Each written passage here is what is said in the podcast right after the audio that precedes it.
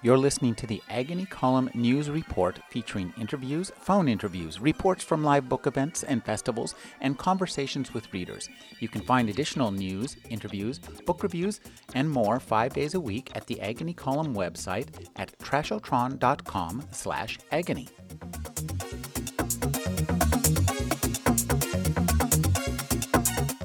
I'm speaking with Mark Van Name. His new novel is Children No More. Thank you for joining me, Mark. Thanks for having me. Mark, you brought up some fairly serious topics for a work of genre fiction. Uh, talk about using genre fiction to t- to take on these serious topics. Why would you do that rather than just write a serious piece of literature? Well, I think uh, Children No More, like many SF novels, is a book that addresses very serious issues. I think science fiction has been doing that for as long as the genre has been around. It's not all just escape fiction and rocket ships. And I think sometimes uh, one of the great powers of science fiction is to allow us to take a theme away from our immediate present, explore it in a different context, dramatize it, and allow us to step back a little bit because it is in a completely different context and focus on it more sharply. So I think it's a common trick in genre fiction to use the trappings of genre to explore serious topics.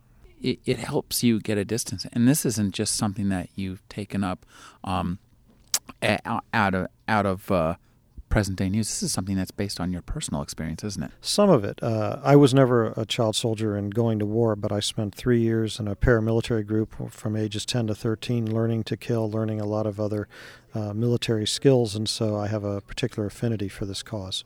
Talk about um, how this this experience of yours, I, am thinking it might have informed a, a, lot of your fiction. I certainly spent a lot of time in this group. I spent time as an abused child, and so a lot of the themes in my stories are themes you would expect that background to do. I deal a lot with uh, child abuse, I deal with child soldiers, I deal with alienation, uh, many different themes that naturally arise out of that kind of background. You know, it strikes me that actually, um, one of the things that, that the distance of genre fiction helps you do is to to make these subjects something you actually can discuss so that it's not so immediate that your audience can wrap their brains around it in, in a story and talk about the importance of stories and the kind of stories that you tell and the kind of characters that you put through these stories.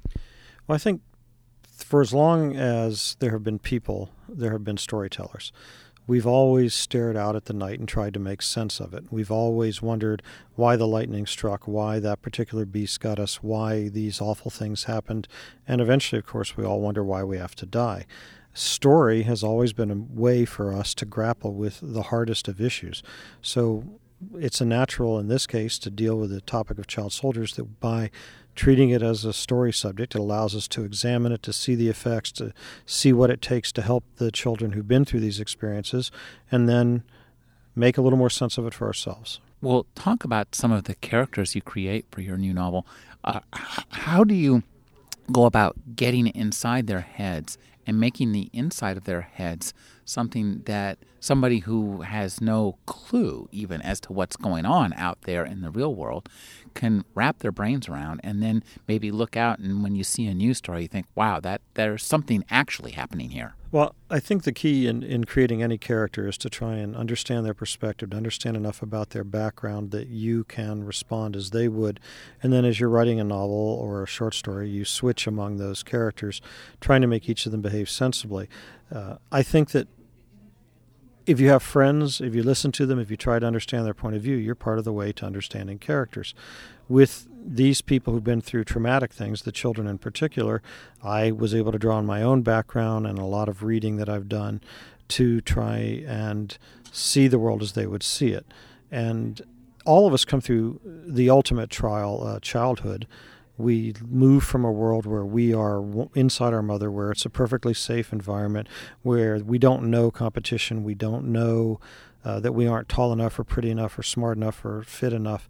And then we go through this horrible growing up process and Uh, and we find out that we are limited. We are not one with the world. Not everyone loves us. This is tough on everybody. This is why all childhood, I think, is a difficult passage. You know, it's a journey through hell, and your parents are the tour guides. There's just not much you can do. And yet, mostly you think of your childhood with happiness, that there are all these things you got to do that you don't get to do again later in life, the carefree part of it. So, in writing about these particular children, I tried to focus not only on the horrors, but also on the carefree side. When I think back to the years that I was in that group, I don't think back of it as a, a period of unrelenting horror. I think primarily of my childhood. I think primarily of good things. You know, that's a really interesting perspective.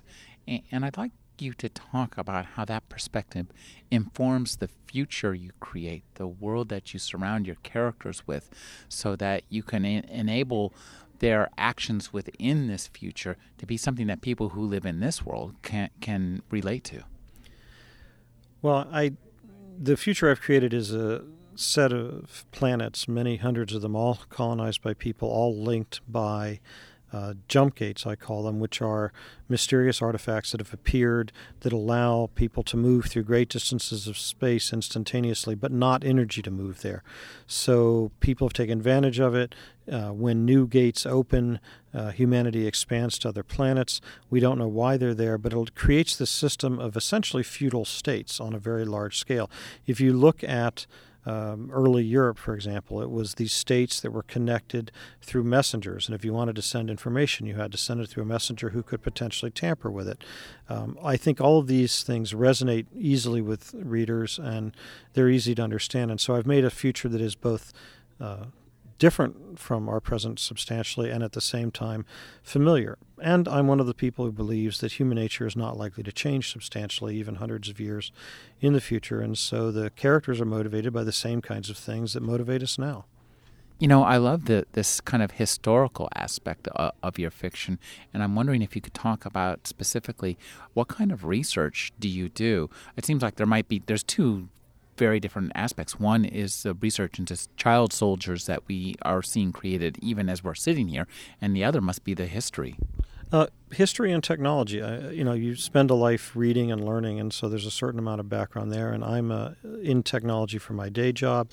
I follow a lot of advanced technology, and so my future, which uses a great deal of nanotechnology in certain areas, uh, advanced materials, things like that, are just uh, stem from reading that I do for fun just interests me.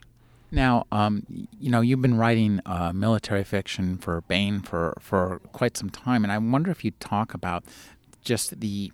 Uh, I think that science fiction lends itself to military themes to a certain extent. Talk about how science fiction does that for you, and I, I wonder if you've considered writing um, any like historical fiction.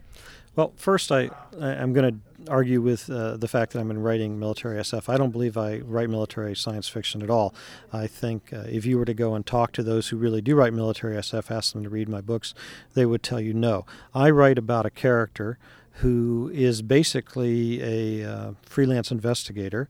He has a military background, but if Michael Connelly or James Lee Burke's uh, Dave Robicheaux has a military background, these are not military SF. Uh, my, but they get involved in gunfights, they have action, and I feel that what I really have are mystery armatures in science fiction books.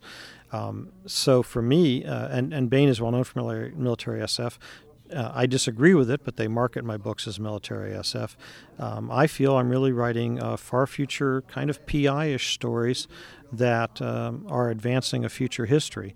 For me, the what, what appealed to me about all this, what led me to it, uh, were the future histories of people like Heinlein, who wrote over a very long period of time a set of novels that formed a co- at least semi coherent view of a future. I set out to write a very long arc of novels, each uh, that would stand alone that you could read without having read any of the others. You can pick up any of my books in any order, and yet each one, if you put them together, will create a picture of this history of mankind and this future history. And so, um, I think that for me, the natural uh, natural fusion is uh, not military plus science fiction; it's PI plus science fiction.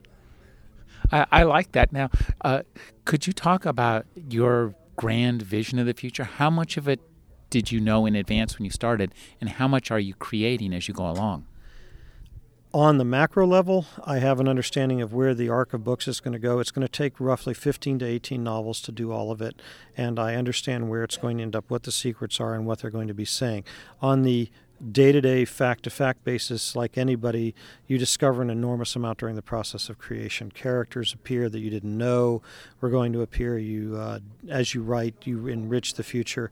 And so, some of my favorite parts of the books are things that I had no clue I would be doing when I started them. You just just do them. You, know, uh, your your new book, you're donating all the proceeds to a, a, charity, and talk about that project. How how do you do that? I mean, logistically, how do you get your publisher to say, okay, the profits aren't going to us? Okay, so the publisher is not giving it. I'm the only one doing it. The bookstores, the publisher, they're making their normal share. What I tried to do was construct a charity that I didn't need to talk anybody into. I contacted a few different groups. I settled on Falling Whistles, uh, www.fallingwhistles.com, and they work with uh, war affected children, a lot of child soldiers in the Congo. What I'm doing is taking all the proceeds from the hardback, the sales of the hardback, including my advance, and uh, the logistics were really easy. I took my advance, I wrote down the amount of it on a check, and I mailed it to them. Uh, when I get royalty statements for the hardback, anything past the advance that I earn on the hardback, I will mail to them. And so I'm just doing it myself. I don't need anybody else to do it. I uh, did get my publisher to issue a press release. She was very supportive there, and also to uh, allow on the back jacket of the book. There's a little bit about the charity, but really, I'm the only one that has to spend money on this. So uh, that made it simple. Talk uh, about some of your research and experience in the present day with these child soldiers. H- how much uh, this this is seems like some of our we've heard about this recently. Uh, when did you twig to this? Well, I've had an affinity for like I said, since I was 10 years old and in a paramilitary group. I've been reading memoirs, news articles, and so on for many, many years, several decades. And it is one of those topics that you don't hear a ton about, but it comes out periodically. Uh, there are a lot of, uh, not a lot, there are several really good memoirs from uh, guys who were child soldiers. Uh, you can find a lot if you go read. But it is one of those things that people are embarrassed about and should be, uh, that humanity is doing. And with the exception, I suppose, of the people who are actually impressing these children into service, uh, pretty much everyone agrees we shouldn't be doing this. I've been speaking with Mark Van Name. His latest novel is Children No More. Thank you for joining me, Mark. Thank you very much for having me.